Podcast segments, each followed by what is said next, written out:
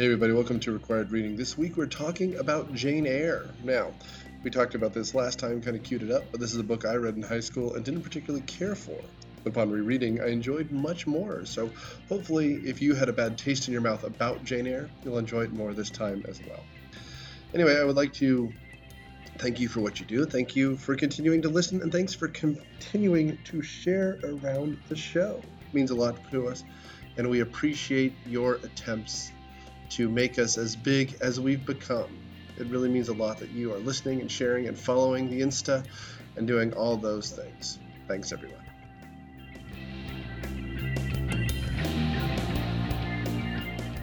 Welcome to Required Reading. This week we are talking about uh, Charlotte Bronte's Jane Eyre. Touch just briefly. This is a theme ish series of books where we pick the books that we had to read that we hated. Uh, this is my selection, so we're going first. It's also the longest by mm. far. uh, and so I read this in probably 11th grade, which is when we did Brit Lit here. Uh, I read it with Jim Stelgis, which we'll talk about. But joining me to go through Jane Eyre, we have Mike Carroll, Mike Burns. Yeah, so this is a kind of Victorian women's novel highlighting middle class values and the role of women in society. And we're done. Thanks, guys, for listening. so, back up. Did you actually read it? I did actually read it, and I did very poorly. Okay. Um, the, uh, Jim Stelgis, whose class I enjoyed. He he has a very kind of charm about him and a strong Southern accent, which makes it all the better when he's reading with a Victorian English accent. Uh, gives daily quizzes, and I did very poorly on several of them. Um, he's also the one I did the Odyssey with, which will soon. I'm su- I'm assuming we're going to do the Odyssey uh, at some point, um, but. It was a struggle. Now I don't know if we did the full book or not. It was, it was, you know, it was, it was part of a reader, okay. so it might have been abridged more or less. But I remembered all the beats. So here we are um, in the mire of a 360 page Victorian. Yeah, because I'll fast forward when we get to my book. I did not read it in high school, so. Oh, there you go. I'll own that. Spoilers alert. Um, so, what did you think of it this time around? Yeah, so I guess I'll I'll kind of jump into my encountering of the text, and I know I was telling this story briefly to you guys before uh, before the podcast started, but um, my this was my first time reading the text. Um, and as I was saying before, I think I was supposed to have read the text when I was studying abroad in undergrad at the National University of Ireland at Maynooth. Um, and I think that I misread the syllabus. Um, and I thought that I was supposed to be reading Dubliners when in fact I was supposed to be reading Jane Eyre. Uh, so I walked into one of the first classes where uh, we, we had a workshop that we were doing based off of some of the analytical writing that we had done based off of what I thought was going to be Dubliners. Um, and lo and behold, the other 11 people that were at the table that I was workshopping with had all read and diligently done their work and writing based off of Jane Eyre. Uh, so I was I was surprised to see that uh, that I had read the wrong the wrong text at the wrong time. Um, and so I think I was supposed to have read this behemoth text um, when I was a junior in college, uh, but I did not read it then. So I did make my way through it this time now, and it was uh, it was a bear to get through. But uh, as I'm sure we'll get into during our conversation, there were aspects of it that I liked. Um, and Nick, I'll be interested to hear some of those things that you didn't like about it when you read through it the first time, making it the the text that you uh, most loathed when you were in high school. Uh, but I'll, I'll I'd just be interested to uh, to hear what it is that that you disliked about it and why it is that it ranked so highly on that particularly um, distasteful list. Sure. And I'll, I never read it before this, um, and I'll confess I didn't read all of it this time either. there are parts that I skimmed over and just you know passed. Um, but I felt like I read it, having read AP exams at the AP reading. This was a book that a lot of people write about, and obviously a lot of people teach. So I knew all the plot points, I knew all mm-hmm. the characters in that, but just actually going from page one to page 520 in my book, um, yeah, that was a new experience. But that said, you know, even though I, I, skipped over it, which has more to do with busy lives yeah. than, than the book itself, there's a lot about it that I like, and I could see teaching. I mean, there's a lot of different angles you can take, and we'll get into that, I think. But just the sheer density of it, I think, would be a real hard sell to a 10th or 11th grade. Um, audience. So kudos to teachers out there that are doing it. I'm sure people are. It's still one of the most. I just saw it this weekend on one of the 25 greatest novels ever um, in English. So um, yeah, that was my experience. Yeah, that's that, that's not altogether surprising either, and I could definitely see the the teachability of it. Um, I mean, essentially, it's a Bildungsroman, roman, mm-hmm. uh, and yeah. you can you can kind of dive into the different layers of that. Um, but there's there's so much to teach, and again, kudos to those of you that that are out there listening that that have taught it or that are teaching it. Um, and I'm, we'll, we'll get into whether we think that it should be retaught here at Marist or what. I'm sure towards the end, but um, it it is long. the, yeah. be, beware, it is long, and uh, and I can see that being a challenge to teachers. Which is well. the first strike against it in yeah. our short attention span era. Yeah. Yeah. I mean, and, and like you said Bildungsroman, which it is, but it also s- got whiffs of like Gothic literature to oh, it, right? Sure, like, yeah. like because she's a consummate outsider. There's death everywhere. Mm-hmm. Um, I mean, and in her own life, you know, she's obviously of of the Brontes. Uh, you know, mm. the family that gave us things like Wuthering Heights and such. And all of them died before they were 32, if I recall correctly, pretty much. Pretty much, yeah. A lot of her family, her mother, her aunt, poisoned water her sisters, like, her brother, right? Some like and old she, curse. Yeah, she dies young, relatively mm-hmm. young, 38, I think. But I think like of the three, you know, uh, Anna, Emily, and Charlotte, they all die before they're 31 or something like that. And this is like the beginning of Victorian literature, you know, like, and so this is a time where, you know, on the other side of the the aisle, you know, Charles Dickens is starting to write, and it's not like he's terribly optimistic either. So I don't know why this sticks out. Maybe it's that um, it was one that you know, I mean, Dickens is kind of they're all household names. I don't I don't know. Mm-hmm. Like this is just Victorian literature, and uh, it's not like Dickens is necessarily brief, other than a Christmas Carol either. Uh, so you had time on your hand to be middle class and white, and so you kept writing. well, um, I, mean, I mean, uh, there's so much I think. And I didn't know this much was until I was researching this, but there's so much of her own life for, that is folded into this, like coming from sort of a poor family, um, and Lowood is based on a school that she went to, and her sisters both got sick and died coming out of that.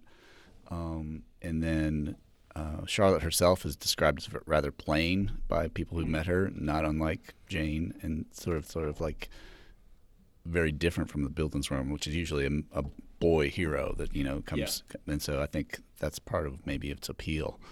Um, that the character is so different in a way that mm-hmm. that stands out. I don't know. What do you guys think? Well, I mean, I, I think that's probably why it's the one that stands out, right? Like, there's a lot of stories like this that you could almost pick out of a blind list, and then this one is everything is turned up a bit. Like, there's a lot of love and loss and death and like you know, at one point she, it seems like she's the only one left in a school that's alive, which is uh, quite stark. Um, and like it's trying to in some ways not be wishy-washy but it would be so easy to make all the ministers good or all the ministers evil but they're not. So, so, some treat these people with respect. Some are clearly just doing it for show, right? It shows a lot of gray area, and so it makes sense that you say it relates so much to her life because I'm sure she met a lot of these people or read about them in the paper or was aware of them in some way. Yeah, which in some ways makes it kind of a little bit less romantic, I guess, in a way. It's very, it's far from being like an idealistic text. The characters are, that are created, as you're saying, Nick, are gray. There's not a like altruistic, um, romanticized like heroine or hero that you get in the story. And I think that that's one thing that is kind of making it a little bit more true to reality, mm-hmm. which is uh, which feels kind of fresh, for lack of a better word, during this time period. In contrast to like Pride and Prejudice. Exactly. Right? Yeah, yeah, that's the, I, I would argue that. Yeah. yeah, but there are. I mean, there's definitely romantic elements. I mean, she ends up marrying the guy, oh, yeah. and still has the fortune. It's a little less. The house is burned down. He's a little damaged because of the fire. Um, but yeah, so it still has that. And then some of the um, plot points come across as really contrived. Like she's stumbling around the marsh or the moors, and then just happens to run into her cousin's house and yeah, kind of oh stuff. yeah, yeah, yeah, absolutely. the the the inheritance, I think, might be the, right, the, yeah. the, biggest of those moments. This like Deus ex machina right. moment where it's like, oh, oh it, it, it, oh, it's so funny too, where they have the line where it's like, she's like, "Are you sure they didn't misplace right. the comma there?" And it's like, nope, it's spelt out in letters. It's like, it's like really this moment where the the money is kind of like the saving element there, which reduces some of the tension and conflict for the character as well of Jane because the, the that the the decisions that Jane's making at that point in the story are very much wrapped up in not having money and Right. being part of this very restrictive society and and yet again being female in this very restrictive society and yet it's this this like magical bestowed from the heavens inheritance that totally comes out of nowhere that that in some ways makes everything all right but then at the other at, in the from kind of a storytelling perspective it does relieve a lot of that tension that you have of the weight that goes into a lot of these choices because now she no longer has to worry financially in this very turbulent financial time period Right. It's, it's, it's almost like um, an Elizabethan play at that point too, right? It's just like, um, oh, everyone's going to die. What's going to happen? Oh, the new king is showing up, right? Like it's just Yeah. like, the, what's going to happen next? Oh, the plot just arrived. You're fine. like, Well, and I think that to, we we've already brought up Pride and Prejudice, which just feels like such a like a partner text to this, and mm-hmm. there's so much that's similar beyond the time period that it's written in, but it is written in and from teaching Pride and Prejudice, we do go into, or at least I go into that the the Regency time period, right, mm-hmm. where you're getting towards the end of King George the Third. History George the Third. teachers. Okay, George the so so we're, we're getting towards the end of that, and, and and he's very sick, and so there's this um, this kind of sense of unknown and this lack of security of finances and protection and uh, and and and livelihoods and the in a lot of ways during Pride and Prejudice, that ends up coming to fruition in the the daughters needing to find somebody to marry so that they can be all set. And we talk about how that's a very interesting and important time period for this text to be taking place. And similarly, you have this the same time period where this text is being written, and yet there doesn't seem to be quite as much desperation when it comes to finances in this text. I don't think, and maybe that's because the the twenty thousand dollar inheritance kind of relieves a lot of that otherwise would be tension. Um, but it feels like Jane is not as obsessed with finding a mate in order to be able to, uh, in order to be able to have herself be financially secure, as as seems to be the case in Pride and Prejudice. And, and I'd, I'd be curious to see what you guys or to hear what you guys think about that. Absolutely. Like, and I, it, maybe it's that she has so little agency throughout the whole story until the very end. Yes. That that's part Oh, of you it. think? I think she has a lot of agency. Well, I mean, but things are happening to her and she's reacting, you know, as opposed to. right, but she could have been Rochester's mistress. Yeah. And been set essentially, true. right? And That's fair. she holds her principles and doesn't, so she makes that strong choice. And then with St. John Rivers later on, we get the the rejection. It's almost like she has agency through her rejections. right, her Both- idealism. Yeah, right. Yeah. Yeah, no, I think you're right. And That I makes sense. actually actually have written down as one of the the like I ideas that I kind of wanted to touch on with you guys that the ways that she exhibits her agency is not through marriage actually it seems like it's through like her own occupation of teaching Adelaide is one way that she kind of like moves up in terms of in terms of not just financially but also in terms of her social class. She has agency through those rejections. But the last way that I think that she has agency is kind of through her individuality. Those are the things that allow for her to stand out in the eyes of Rochester. It's her art that she does that that's very individualistic. It's the it's it's her name. I mean, torn like quite literally at the end of the story, torn off of a piece of paper. Like her name alone that that provides her this inheritance that that grants her some more agency financially. It's through her thoughts in saying to Rochester's face that he that she doesn't find him attractive, and that's something that Rochester is like, "Oh, you're an individual. I Right. find this interesting." Yeah, she's And then- spunky for sure. And then through nothing else but her voice at the end of the story, right?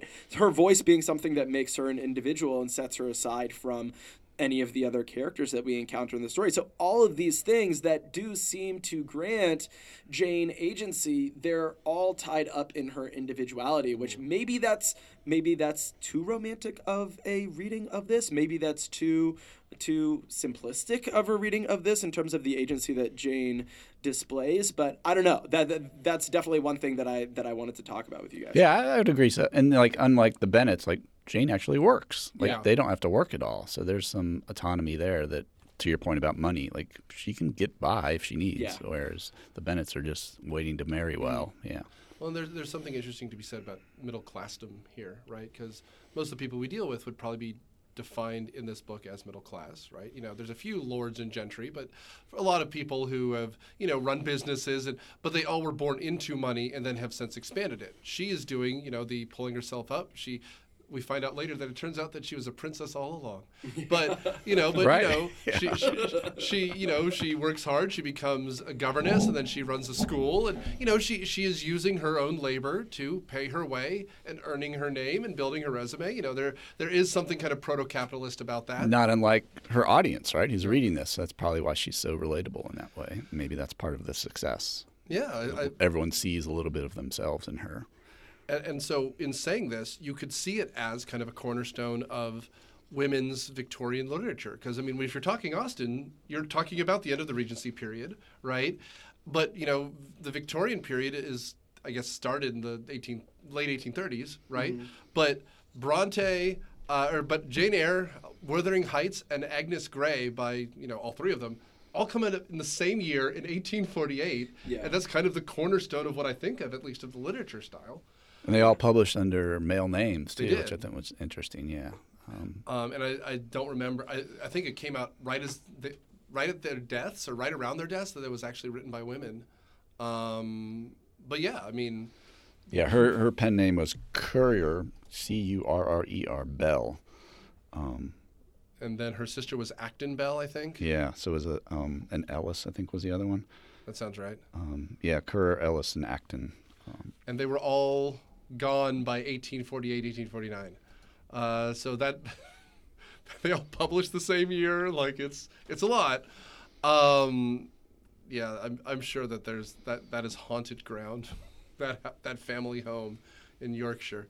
Uh, do you want to try to get through this plot? It's it's like you said. There's a lot of twists and turns in this thing. Yeah, so I, I can kind of take a stab at it, and I think I think one thing that allows for you to kind of be able to march your way through it is that um, the text very much revolves around the locations. They re- it revolves around the estates, and so you can kind of track through the, though there's lots of ups and downs and lots of plot points and, and so many things that end up transpiring over the course of the story there's really just kind of like when you're at these different estates the, that's kind of the place where jane is at that point in her bildungsroman so just kind of tracking the different estates and where jane is and around how old she is during during those points in the story i think kind of provides some glimpse into a little bit of the plot. So you start off with jane who is orphaned and in the care of the reeds her parents died of typhus and um, she is at gateshead hall which is where uh, which is where mr and mrs reed are um, are residing um, and uh, I can go through I can go through kind of like the, the different plot points from there but but Gateshead Hall is kind of like the first of those locations Well, no, look, I was going to follow your lead. So there's essentially five locations. Let's just go Yeah. lo- location at a time. So she's an orphan. She's age 10. She's living with her aunt and uncle. Around then is when Hagrid shows up, and she becomes she, she's told she's a wizard. Um, but no, I mean, it, it, it is it's Harry Potter, whatever. Like they don't want her around. They treat yeah, her the very cruel. stepchild, right? Yeah. yeah You know, and you know she's being bullied by her, like her older cousins. She defends herself, and of course she's the one who's punished, even though he's and being an older. It's a great prick. parallel. I didn't think of that, but you're yeah absolutely no, right. that's yeah. Yeah, that's really that's really interesting. I didn't I didn't think about the and the the otherness and the outsiderness of that. Uh, and I've, I've got a quote. After I go through the after I go through a little bit of the plot, I'll I'll let you guys chat as I as I find a quote that I think does a pretty good job of kind of explaining where Jane is at from uh, from Gateshead Hall. So so that's the first location. Um, she faints in what's called the Red Room as she's seeing the uh, the ghost of her of her deceased uncle. There's your gothic, right? Which, which brings which brings Hagrid slash Mr. Lloyd, the apothecary, in to kind of uh, to kind of get to the bottom of what it is that Jane had seen and what it is that's going on with Jane. Uh, and it's Mr. Lloyd that suggests that she go to the Lowood School, um, and it's the, the, and that's kind of the second location is the the Lowood School where uh, where Jane attends. So. Uh, I, I, don't know if you want to get into the Lowood or if we want to. Shout out to Helen Burns. I know, I know. I was. That's I my was, mom. Is that really your mom's yeah. name too? Oh yeah. my goodness. Yeah. So. I mean, just just to add here, like this is where you get your kind of Victorian Gothic horror, right? Like, because it's the it's the room where her uncle died in, and now the ghost is haunting it, right? Like, there's just something about also call it like it's literally the Red Room, and it's it's right out of The Shining. I don't know, right. and like you know, it's a good punishment for a ten year old trauma. like, it's there is you could tell this book in a in a comical way very easily, and that that's has it been of, done that way, like an exaggerated comedy, like a I don't know, like you should, fun. you could a remix, yeah, because it is it's it's so absurd because it is it's it's precocious kid syndrome. They're bullying each other, so I'm gonna punish him by locking it in the room. The uncle's just practically sitting there going, "How you doing?" Like it's it's so much. So you know what she needs? Opium. Like it's, it's so much.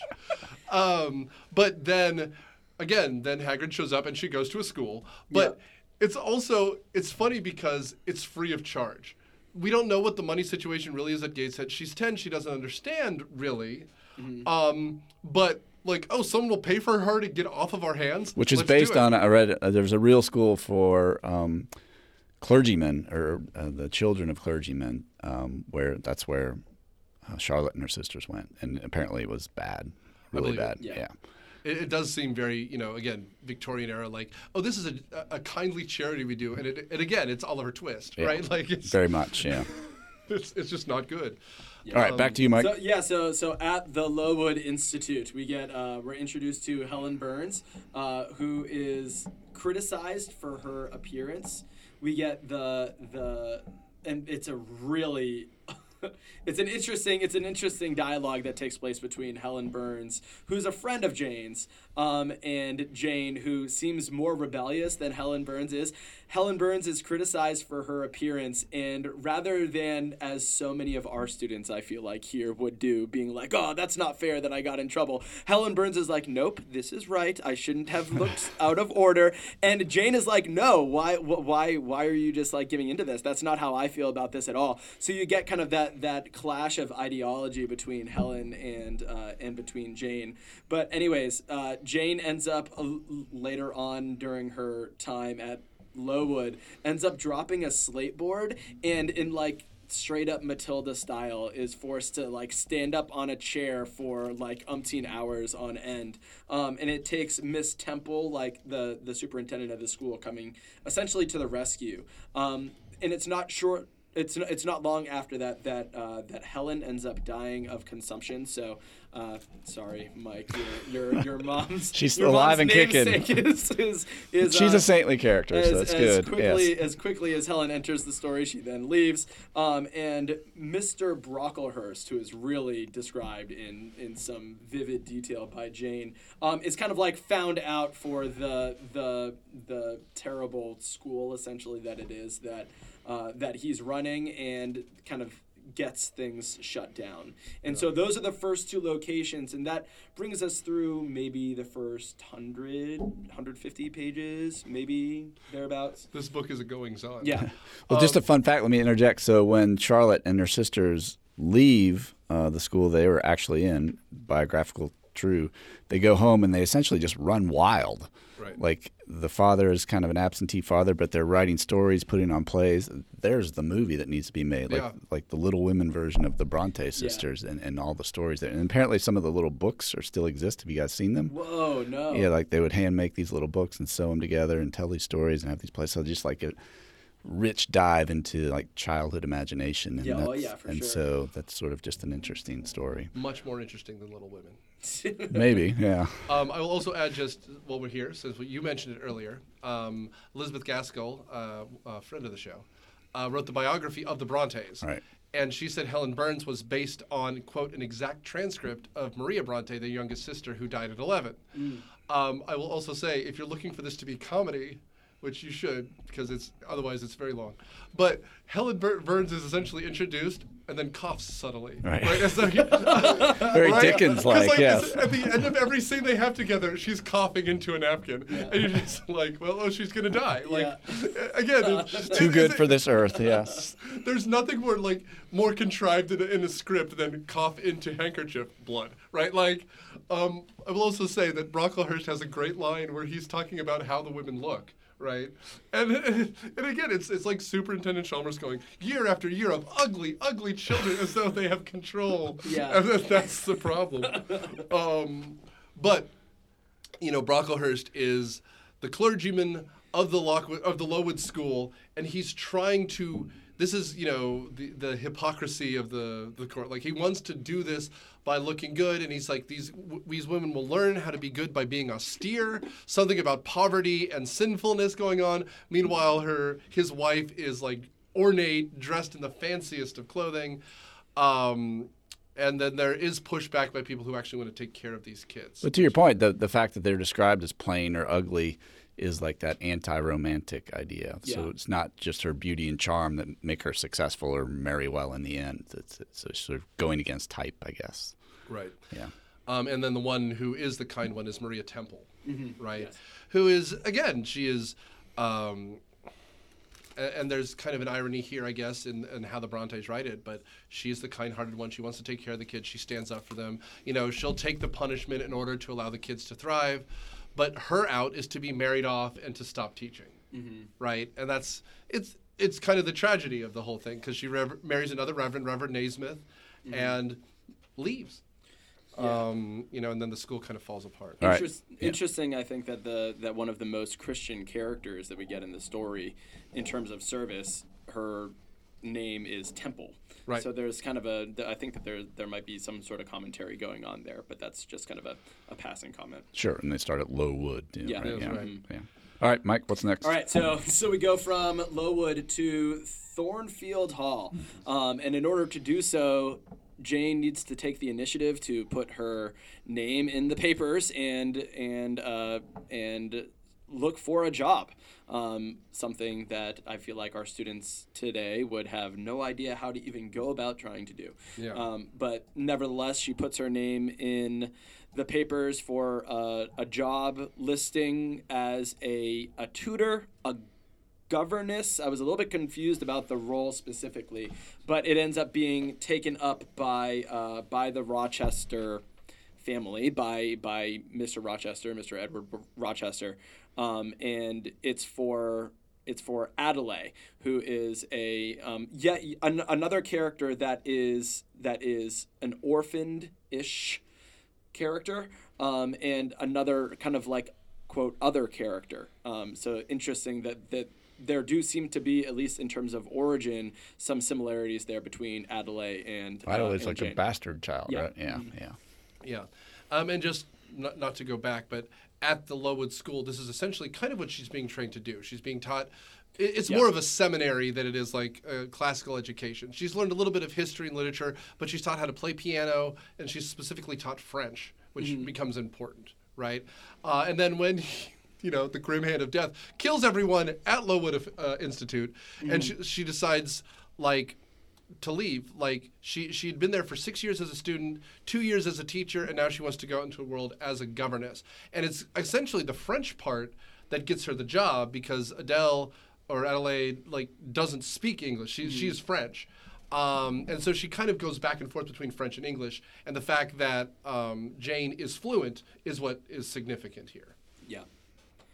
Yeah. So you, so so now we're we're at Thornfield, which is uh, the estate of Rochester, but we haven't met Rochester yet, and this is in it. th- This one's kind of laughable in the the approach of Rochester to his own estate, and Jane is out walking and sees Rochester fall off of his horse and goes over to help. And little does she know that he is the head of the estate in which she it's is meet staying. cute. It's, it's a meet cute, exactly. Yes, thank you, Mike. Um, and it's a it's it's this kind of very talk about kind of like a romanticized moment my goodness um, but it's this moment where jane kind of like helps out the fallen rider and uh, and goes back only to only to learn later on that it is indeed rochester who is the uh, the head of the household And it, it it's been a while since I read because probably in December when I read this part. But isn't um, the estate kind of gothic in the way it's described?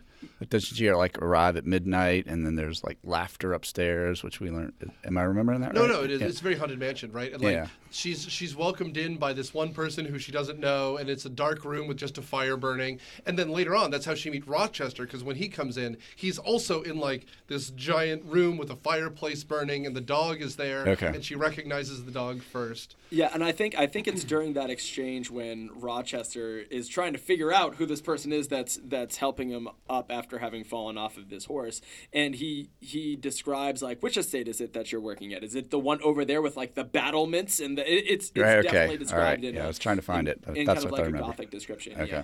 Um, so anyway, so it, it is found out that that uh, that this is indeed Rochester, and, and thus starts these these. I would go so far as to call them kind of endearing uh, conversations between Rochester and Jane. Um, in in kind of a strange sense, the the I think I spoke about it already. The the line where where Rochester asks Jane if she finds him attractive, and he and, and she says no. Um, and it's that that response and that wit and that kind of sass that that Rochester thinks to himself, well, this is this is an individual that we have in our hands here. Um, but nevertheless, we do have kind of the the starting of some romance between. Uh, between Jane and Rochester over the course of those uh, over the course of those scenes, um, and then the next then we, we do have Mrs. Reed who kind of dies during this during this time period, and we get oh actually I think that's sorry hold the phone on Mrs. Reed's death. She takes a little bit longer to die, uh, but we do get the uh, the the growing romance. We get the the proposal of uh, of Rochester to Jane, um, and then I have written down Bertha's wedding revenge. Uh, there are there are a number of moments over the course of the time at Thornfield where there are some like supernatural moments that The are gypsy, going on. right? Yeah, we get the we get kind of like the the talk of ghosts and voices and fires, which is which is a kind of a, a foreshadowing, Foreshadowing. for the for the fire that's to come later. But on the night when Jane is supposed to be on her wedding night, when Jane is supposed to be getting married to Rochester that very next day, Bertha comes and rips the wedding veil that uh, that Jane would be wearing that next day. And if that's not enough,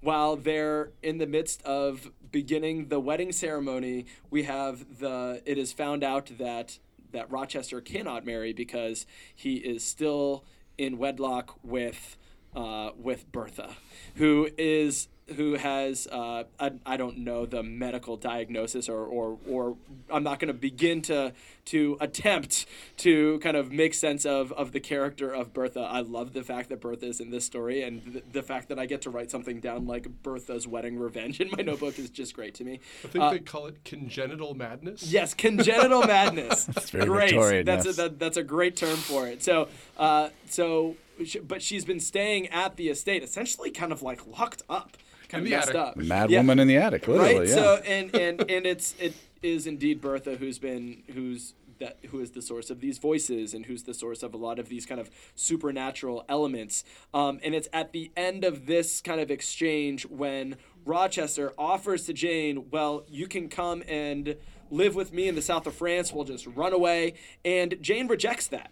And I think that that does show a little bit of her agency. But, anyways, thus ends the first chapter of the Thornfield Hall saga. If you asked me how long after this the book ended, before Ah. we got, this is where I would have been like, oh, we're almost done, but we're like halfway through Yeah. the book. Right. Um, and, and I mean, to just touch on what goes on here, this might be literature's first example of catfishing, because Rochester is like, oh, you play uh, adequate piano, like, Yeah. because he's like, go play some piano for me, and she plays something, uh, who knows what. And he's like, eh, okay. You're what I would expect from an English governess. And you're just like, what does any of this mean? And it goes on like this. Your French appears to be decent. Like it's, um, and of course, Adele's just happy to have someone to talk to. he, he he does seem legitimately impressed by the by her artwork, and that Correct. artwork is something that kind of carries through from the start of the story all the way up through the end. And I don't know, maybe there's something about beauty there. Maybe there's something about uh, about the portrayal of beauty and appearances that uh, that seems very much in contrast with uh, with itself over the course of the story, and I can talk more about that later on. But that, but I think that there's something about the the fact that Jane's art is something that endears Rochester to her. And also, like Bertha is Creole, right? Mm-hmm. And so there's the other thanness there, and you could read it like with today's lens is like projecting racism on yeah. the crazy woman who's you know, crawling around on all fours at one point and that sort of stuff. So, and I guess if you wanted to add the historical element, you could talk about the lingering Germanness in the mm. English court. Of, of someone named Bertha hiding in the attic when you know what Victoria was married to her German cousin, uh, and all of course all the the Georges at the end and William IV were all Germans as well.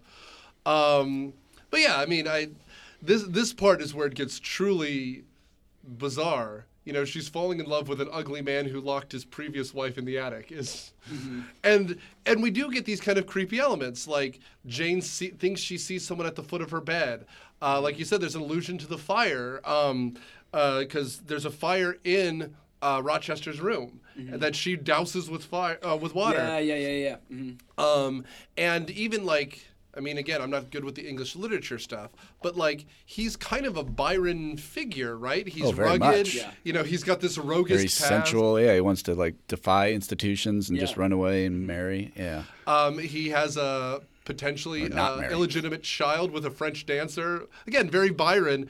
And the fact that he's haunted by a ghost seems even more Byron somehow. Um, and so, you know, you have this mysterious character who wants you to impress him before he even kind of talks to you. It's it's an interesting kind of thing going on. You could spend the whole time almost at Thornfield Hall. But it, backing up to like the teachable moments, um, like when he proposes this like in crazy storm, right? You know, it's a pathetic yeah. fallacy, oh, and yeah, then the sure. fire foreshadowing that. So there's a lot of like the literary elements I could see as a teacher teasing out and like, there's a reason this is here, and, yeah. and foreshadowing that. They're just separated by like 150 pages from one another. yes, true. Very true. Yeah. All right, Mike, keep going. Anyways, yeah. So so that that kind of ends the first Thornfield Hall saga, and then we make our way to Moor House, and the the Moor House is like she, Jane ends up like on the doorstep sickly like on her on her deathbed and needs like like turned away from the housekeeper it's almost kind of like a like a virgin mary story where she's turned away by the housekeeper and needs to be rescued by saint john rivers st john so, i believe is how they pronounce st. John, it yeah, yes so st. John rivers i guess is that the st. John as we'll learn well i listened to some audiobook and then it reminds me of like there's one of the james bond movies where there he, he, he pronounces um, st. John whatever and so st. John, yeah okay. moonraker i think is it okay yeah so, so St. John Rivers um, is kind of like comes to the rescue, and it's through this. Uh, it, it, it's also at this time, I guess. Uh, who, what are the character names? I think it's Diana it, and Mary. Mary, Mary, and Diana, yeah, right. that are uh, that are also at this that are also at this estate, and uh, Jane uses an alibi. Is it Jane Elliott? It is. Yeah. Making, okay, so so Jane Elliott is the is the alibi that she ends up using, um, and it is during this point that very kind of like strangely. St. John ends up tearing a piece of. I, I was a little bit confused by that. Maybe you guys can can shed some light uh, on on that moment, but it's it's through some writing on Jane's paper that St. John is able to realize that the that she is indeed the the inheritor of this enormous twenty thousand pound inheritance, um, and then he approaches her and asks her about it, and that that's that scene that I was alluding to before when she says, "Are you sure there's not a comma mistake there?" And no, indeed it is a, a twenty thousand pound uh, inheritance that she that she takes on. Um, but Sinjin ends up proposing to uh, to Jane, and Jane ends up rejecting that proposal. That proposal does carry with it an opportunity to travel and be a minister esque with St. Um, and Jane's response is that essentially, I'll travel with you as a sister. Um, but I don't, but, but I won't be marrying you. And so we get a little bit more of that agency from Jane there. Yeah. And then we're close. We're four fifths of the way through. Well, we're, we're four fifths of the estates through at that point. Yeah, the, the last bit is is strange, um, but yeah. So this part is the most bizarre. She essentially leaves her book and stumbles into a different story altogether.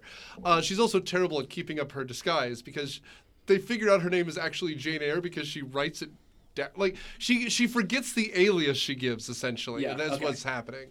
Um, but they're you know she gets along with Diana and Mary very well. John or St. John is I don't know. he's more distant. Then they're all siblings. I don't know if we mentioned yeah. this, but they all live Cousins, together. right? Yeah. Yeah. Or yeah. Jane. No, Jane. He, the three of them are siblings, and right. Jane turns out to be their cousin. Right. That's what we which, find out later. Yeah. Mm-hmm. Of course. Of course. Of course. Um, but as the story comes together, uh, Jane essentially gets a job teaching nearby to this mm-hmm. village school of kids who she loves the kids, but these are country kids. They're not the the the stock she's used to teaching. Yeah. Um, and then when Diana and Mary leave, they essentially become governesses, and being the only other person in the house, now her and St. John are getting along. It's very strange. Yeah. Um, but essentially, they start falling in love, and then they turn out their cousin, which is fine it, it's it's 1848. Yeah, and the the well, oh actually we we missed Mrs. Reed's death. She died. She died somewhere in there. Mrs. Reed is, yes. and Jane like comes like goes back to, I think she ends up going back to Gateshead and, um, kind of like telling everybody off. Um, and Mrs. Reed, it's it's I guess said that she was she like keeping some sort of inheritance from Jane. I don't know. That that, that part was confusing, but I know that Mrs. Reed dies in there, uh, and we and we had kind of glossed well, over, skipped over that. Essentially, what happened was John was alive. Okay. And yeah. John was reaching out to say, "I would like to meet my niece." Mm. And that's what Mrs. Reed was hiding. Gotcha. Okay. Right. And um, and so John, in like the last few years of his life, is convinced that Jane has died. Mm-hmm um, but then he eventually dies and leaves the fortune to her, which gotcha. Reed talks about on her deathbed. And Jane is like trying to forgive her, but she refuses to forgive herself, which is it. Again, it's almost a funny scene. It could go, but it goes on like that. Mm-hmm. Um, but that's what's going on there, which is letting an old woman by her deathbed know she's a terrible person is, is always it's very satisfying. She was pretty terrible. Yeah. She was. She yeah. was absolutely terrible. There's no need to justify anything. It's just it's very funny. Like, yep, you were awful. Bye. Uh, it's it's nice little retribution. Um, but yeah. So so then which which was very sort of transgressive in its time, right? I mean, uh, there's some reviews that were shocked by sort of um, Jane's behavior, like sneering at institutions or steering yeah. at Christianity or forgiveness yeah, or something like that. it was considered anti-Christian in a lot of ways right. at first. Um, I mean, it's the whole problem in general. I mean, we, we, we've talked about before and other things, but the separation between religion and the church right? Mm-hmm. Like, right. The, like the ministers are corrupt. The message is not. And so when people are acting Christian, uh, like we talked about at the beginning, the most Christian character at this Christian school is not the minister in charge; it's the teachers at the school. Right, and similarly, the institution of marriage and love are very separate. With with St. John himself, yeah. like he's a good enough guy, but there's no love there. So, right, yeah. yeah. Yeah, and that's kind of what the, the book is kind of addressing the difference between the expectation and the ideal versus the reality. Um, which you know it, it, it does to varying degrees and kind of has fun with throughout. Um, and they, they could have some, uh, you know, more goings on in this or make it 20% shorter. But, you know, yeah. the, the point is what they're doing is fine. Um, I also like, again, the place where she's going to get her independence and her wealth. If, you, if we're going to look from Lowood, uh, there's nothing lower in a Christian society than a Moor, who would be a, mm. a Spanish Muslim, right? And so we have this idea of the Moor house is mm. it's a play on words, right? It's a house where there's more, but also spelled like that. A Moor would be a Spanish Muslim. Um, Hmm. And so where and where is he going? But he's going to convert the heathens, right? He- I think he's Yeah. going to India, which would not Or be you get really into the amor as in love. Amor. course. Oh. oh, they had so much fun. Look at them. It's almost as if I've been waiting for that moment. All right. Well, let's let's return to Thornfield one last time. So we get the we get the and this is this is the most like superficial or not superficial. I'm sorry. The the most Contrived. supernat- well, no, I, I, I, I more meant kind of like supernatural. Well, definitely contrived. Uh, but Okay, true. but uh, but kind of like a. I don't know, kind of like a magical realism type of a moment when, uh, in the middle of the night, after after packing her bags to go and travel with Sinjin, uh, she hears the voice of Rochester calling out her name.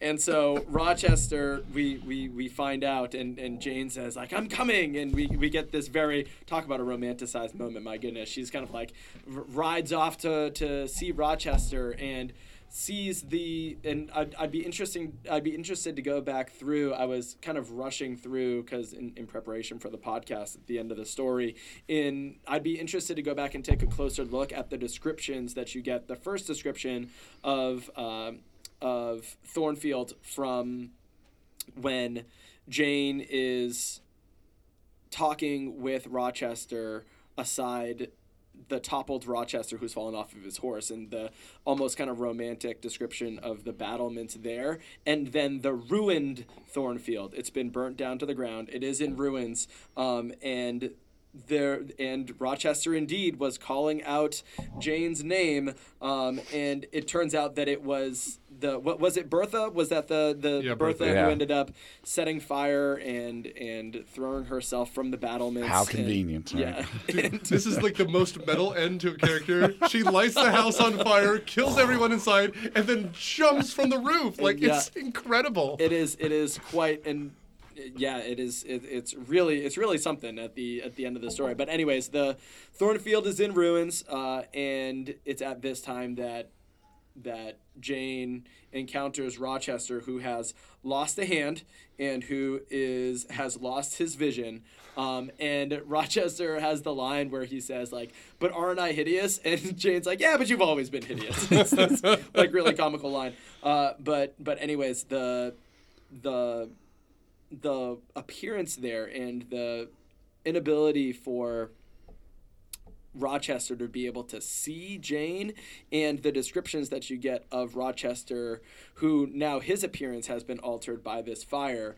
Um, the, it seems as though he is at as low as it can be, and what's there to save them but the 20,000 pound inheritance, right? So you get the kind of the the salvation that ends up coming from from Jane, who is at this point financially can be independent. Doesn't need him, Um, yeah. Exactly, but it's but still that is the the man that she loves, and so they marry one another, and then magically his vision does end up returning, Right. Uh, the, some years later, so that he can look upon their newborn son. That's right. And and of course in the in the denouement, in the in the end, you get kind of the the fact that oh, Adelaide or Adele is doing well, and Mary and Diane they still keep up, and and uh, Sinjin, well, he's getting sick on his travels, and you kind of get the it, very similar to the end of Pride and Prejudice. You get kind of the wrap up of of where characters are and how it is that they're doing now, and oh yeah, by the way, Rochester got his vision back, and and they lived happily ever Right. after. Hey, we were joking before, but yeah, the first line of chapter 28, the last chapter, is Reader, I married him. Could have skipped a lot in the middle there and Yeah. just jumped to that. Well, but but also like, so she like when she leaves Thornfield, she rushes off in the middle of the night, doesn't want to wake anyone, sneaks out, winds up like on someone's stoop. Does Rochester never look for her because she's gone for what years? Like we we lose track of time here, but she runs back in a single night. It's not like in in possibly hours. She's like two houses down and no one looks for her. She's Training for cross country all along. Yeah. right? It's just it's it's just very bizarre. But the point too, I want to make like, for all she knows, he's still married at that point. So I, you know, right? What I'm saying, like, she runs to be with him when she was supposed to go off to India, Right. But he's still a married man, as far as she knows, right? She doesn't checking know it on about- a neighbor. she does, she doesn't know about about Bertha or the fire or any of that at that moment. Yeah, she's I, I don't know maybe on the horizon, there's fire, and then there's just like a Looney Tune-esque hole where Bertha went down, and then she's like, "Oh, like a silhouette shadow hole. That's right. Of, poor Bertha. Acme, right? that's right." It's it's just Acme the fire kit. the last two chapters are like, "Wuthering Heights is about to come out. Do you have an ending for your book yet?" Uh, I got something. Because it's like you burn down the entire second act, and then what's left is, and they lived happily ever after. Yeah. It's it's the ending. It's ridiculous, of this but is it's still outrageous. satisfying in its own way, right? Oh. Because you're rooting for her all along. So Yes, you are. yeah, yeah. But Um, it could be done to a comic extreme for sure. I, I also want to emphasize that everyone's backup job apparently is working in a needle factory, which I had no idea. I, I don't It's a know good how stock job. yeah. I don't know how many times that comes up, but if you're not a governess, you're working. I haven't signed my contract yet, so maybe I should look into that. But I mean, it's it's really just like, well, she ended up working for a needle factory, and they got a job in a needle factory, and he married, she married a minister, but the sister worked in a needle factory. I'm just, wow, we needed a lot of needles back then. Um, but yeah, you know, it's it's all the stuff. But Bertha just ending it all at the end, like it's because it you could also go full gothic, and it's like a Stephen King story, like the evil twin locked upstairs. Totally. It's it's and then Grace Poole, who's supposed to be watching, it gets too drunk, and so the, occasionally she can escape. It's there's something so you know Victorian haunted mansiony about it. Like yeah, I imagine it's you could do a lot with like a Freudian reading of it too, and sort of others and you know, subconscious and Bertha, what she represents, and um, Jungian symbolism and all that. I mean, and I mean, you would talk about Jung. It's the collective unconscious. That's Right. how he reaches her at the end, right? And what's Uh, that famous quote she has about the bird? Um, you know the one I'm talking about. I am no bird, and no net ensnares me. I'm a free human being with an independent will. There you go. Just the idea of, of her, you know, autonomy, her, um, her agency. Okay, so I got I got a kind of I'll, I'll pick up that baton Mike from you because I've got a, a thought that I've been thinking of as as we've been making our way through this conversation, which is we talked at the start of this about how this story is a Bildungsroman and how you get kind of that moral growth from the start as the story progresses and you get that kind of I would argue that individuality that kind of develops for Jane as she progresses through the story. But at the same time, I wonder the extent to which this character has always been rebellious or if this character kind of grew into that rebelliousness of that of that kind of world in which she's living. And I've got a quote. This is from really early on. It's in the conversation between the apothecary, Mr. Lloyd, and Jane. This is when she's still 10 years old and living at uh, at Gateshead oh, Hall. Gateshead. So this this is really early on. It's actually on page 33 of a like nearly 600 page book, and this is this is what it is that it says. So I'll just, I'll just read through this quote, and then I'd like to get your your opinions, guys, on on what it is that you think is is going on here. So this is Mr. Lloyd asking her if she were to have any other family relations, even if they were to be poor whether she would want to live with them. And so the line goes, If you had such, would you like to go to them? I reflected. Poverty looks grim to grown people, still more so to children. They have not much idea of industrious, working, respectable poverty. They think of the word only as connected with ragged clothes, scanty food, fireless grates, rude manners, and debasing vices. Poverty for me was synonymous with degradation. No, I should not like to be I would I should not like to belong to poor people, was my reply. Not even if they were kind to you, I shook my head. I could not see how poor people had the means of being kind, and then to learn to speak like them, to adopt their manners, to be uneducated, my goodness, to grow up like one of the poor women I saw sometimes nursing their children or washing their clothes at the cottage doors of the village of Gateshead. No, I was not heroic enough to purchase liberty at the price of caste. Holy cow! So, so it- 10 years old? It seems it seems to me right how how bought into this society is she, and so would you then argue that this Bildungsroman that the character of Jane goes through? Would you would you argue as I'm thinking I'm starting to believe myself that it's this Bildungsroman that she goes through is a rejection of that society that she's living in. And that's the growth that she needed to learn just how messed up this society is and just how how dangerous I guess you could say this caste system is that she's living in. So so after hearing that quote, do you think that that changes any dynamics of the Bildungsroman that Jane goes on?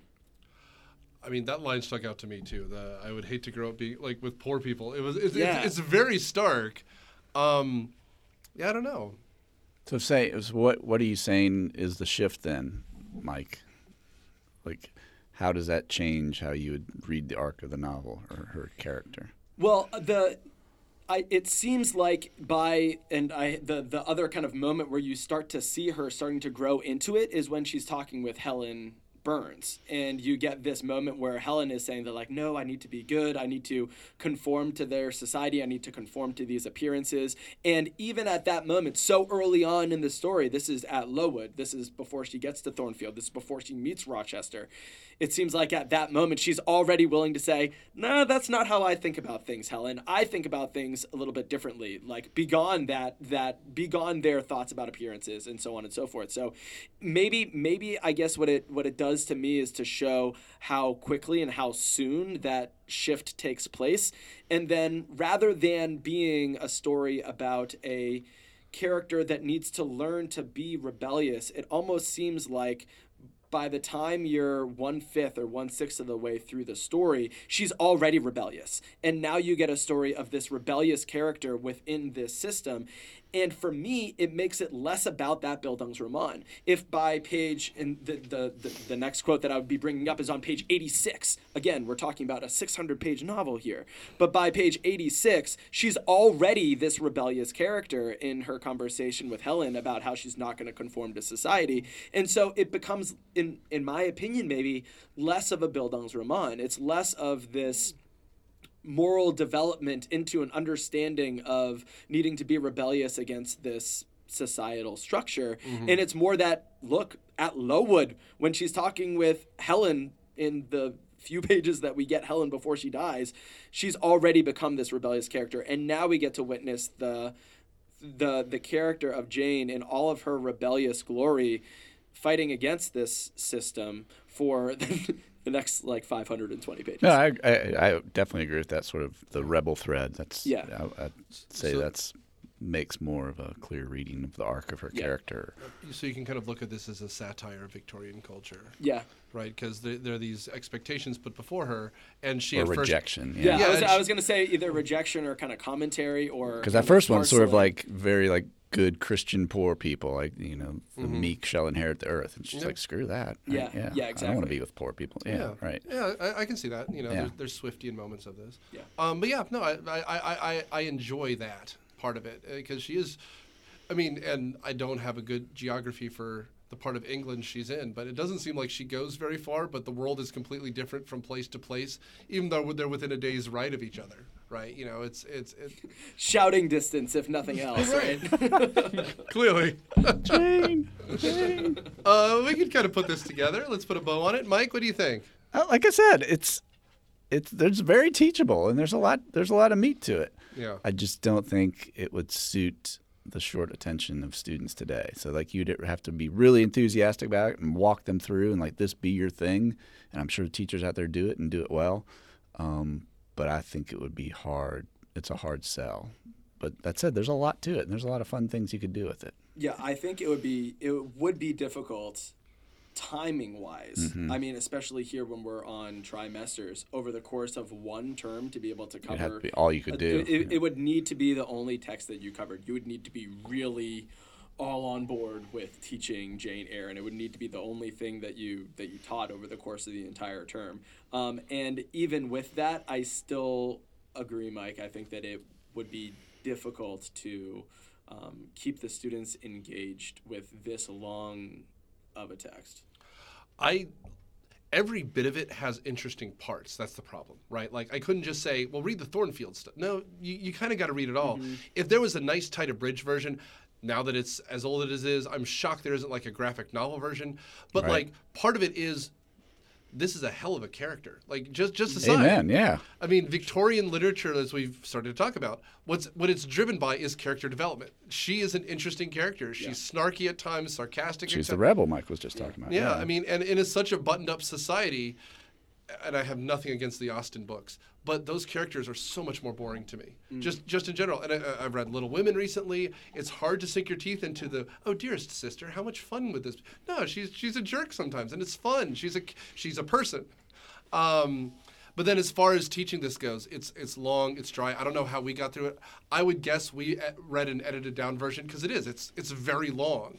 Um, but I remembered all the parts. That's why I'm thinking abridged rather than Right. snipped. Did you have an anthology then that you read from, or what? Do you remember? I, I honestly don't. I'll, I'll see if I can find what I had because I didn't. more I- than 20 years ago, right? well, and it was probably something like if it was part of one of those giant anthologies, it probably looked like it was 300 pages, but it was not the whole. Yeah, thing. you used to have like the Norton. Did you guys have the Norton? We had a that what you Norton, had? but he also occasionally gave us handouts of things by the chapter, so Right. I, I couldn't tell you. Jim Stelgis, if you're out there, yeah. Let us know. Let us know. Um, but uh, I think we've done this book. uh, Whenever I sit down like this and I have no idea what, what it's going to be like, we'd usually knock it out pretty good. I feel like we did this one justice. Yeah, yeah, I. Um, I, so- I got to say, we're, we're just finishing Gatsby, and so we just watched the Baz Luhrmann version of it. Yeah. I want to see the Baz Luhrmann of this. yeah, I'd be He- he- interested in that. He, he, his adaptations, whether it's Romeo and Juliet or um, Gatsby, are always pretty clever. I think it would be interesting to see what someone like him could do with this story. To your point, Nic, of like making it abridged and palatable. To, well, there's not a lot of party scenes. Baz Luhrmann might have a no, hard but it's time. it's gothic, right? Um, I mean, I- just could do the horror and I don't know. Yeah. after after so many people watch Downton Abbey and stuff like that, like Comedy Central had a show called Another Period, which was a, like kind of a parody on that. You could do a funny version. Someone needs to be able to tell this story in a compelling way because I've seen a lot of the Austen and, and Bronte adaptations, and they put on that either East Atlantic or English accent, and it's very soft and very mild. Have fun with this. Is Yeah, Pride and Prejudice and zombies. Come on, let's Yeah. get a woman lights a house on fire and jumps from a roof. Like I don't, like, it's such a metal ending to a, a strange section of the book that you could have fun with it. I, I don't know what, what else to say. Like, it's it's if you haven't read this as an adult, I understand it's intimidating because it's over 150 years old and it is you know Victorian and it's long, but it's got some interesting stuff to say. So I'll throw that out there. Yeah. Um, but we're out of time. We've done it. We, we've talked about Jane Eyre. Uh, Mr. Burns, what book are you making us read that you didn't like? Uh, and I- as I said, I didn't read, so this will be new to me. Uh, Billy Budd by Herman Melville. Is there about a bunch about Scrimshaw in that, or uh, I, the I, I knew I started at one point and then I never never finished it, which was Um, unusual for me. As yeah. That's that's why we're, we're That's why we're here, We're, yeah. we're, we're, we're Confession. Here. Oh, I feel better, right? this is I'm gonna go say ten Hail. Marys, right? Yeah. in front of all of our listeners, right? Yeah. That's right. That's why we're doing it. And Mr. Carroll, what is yours? So when I was in high school, I did indeed read uh, Albert Camus' *The Plague*, um, and I did not take to it. So I'm, I, I'm open to it, uh, especially in light of the Plague. the, the, the plague, yeah, and in, in light of COVID and everything that it's done to society, and I'm I'm interested to see how there might be some parallels with that. So um, yeah, I'm. I, I really hated it when I was when I was in high school. In fact, it was the very first one that came to mind when Nic, when you brought up this idea of the texts that we hated when we were in high school. Uh, so this is this is definitely that one, one of the first ones that come to mind. But if nothing else, I'll be interested to kind of see the text in a new light after something that the entire world went through with COVID. So Well, and I will say for both of you, um, Mo- Moby Dick might be the book I've tried to read the most and put down. And I mm-hmm. think in high school we read Bartleby the Scrivener, but I have not mm-hmm. read. Just it's a short story. Yeah. Well, right, but I don't think I've read anything by Melville that's book length at all. Mm-hmm. And then for you, um, Camus' The Stranger was a book that I didn't really get into, but when we talked about, I was like, the philosophy I got, like, I don't Yeah. agree with, but like, that's a good one to discuss. And I picked up The Plague, but read it myself and never talked to anyone about it. Yeah. So it's one that like I got this feeling about, but to talk with someone, I think will make a huge impact. Yeah. Um, so that's so I'm, I'm open to it. I'm open to having my mind chime. I'm I'm and maybe maybe maybe this is a little bit too optimistic of me to be thinking this way after this podcast. But uh, Nic, I was I, was going into reading this. You being somebody who whose opinion I value when it comes to, to literature, I was kind of dreading it a little bit, never having read it before. Again, I was supposed to when I was in Ireland, but sorry to to whomever that professor we was. absolve that, you for whom I didn't. yes, the confessional continues. Um, but but I was I was kind of dreading it, but I'm I'm hoping Nic that that after our conversation you might have seen that text in a little bit of a new light, and I'm looking forward to maybe seeing the plague in a new light. Yeah, I'm with you. I, I, I enjoy this much more, so it worked. Yeah. J- just like Death Comes for the Archbishop. We didn't we didn't have high expectations going in, but we did in the long run. Um, so thanks for doing all you do. Uh, Michael.c.carroll on Instagram. that's right. Um, and we'll we'll work on being more social with our social media here. Uh, but we're winding up the season because this is the end of March as you're listening to this, and we just told you what's going on in April. So we're screaming towards the end of the school year. If there's anything you want us to try to get on the list um, before the end of the year or for next season, please email us, reach out, reach out on the Insta, however you want to do it. Uh, and of course, I'm uh, required on Twitter, uh, required uh, pod on Twitter. Uh, but thanks for all you do. Thanks for reviewing. Thanks for sharing. And see you next time. Bye, everyone. See ya.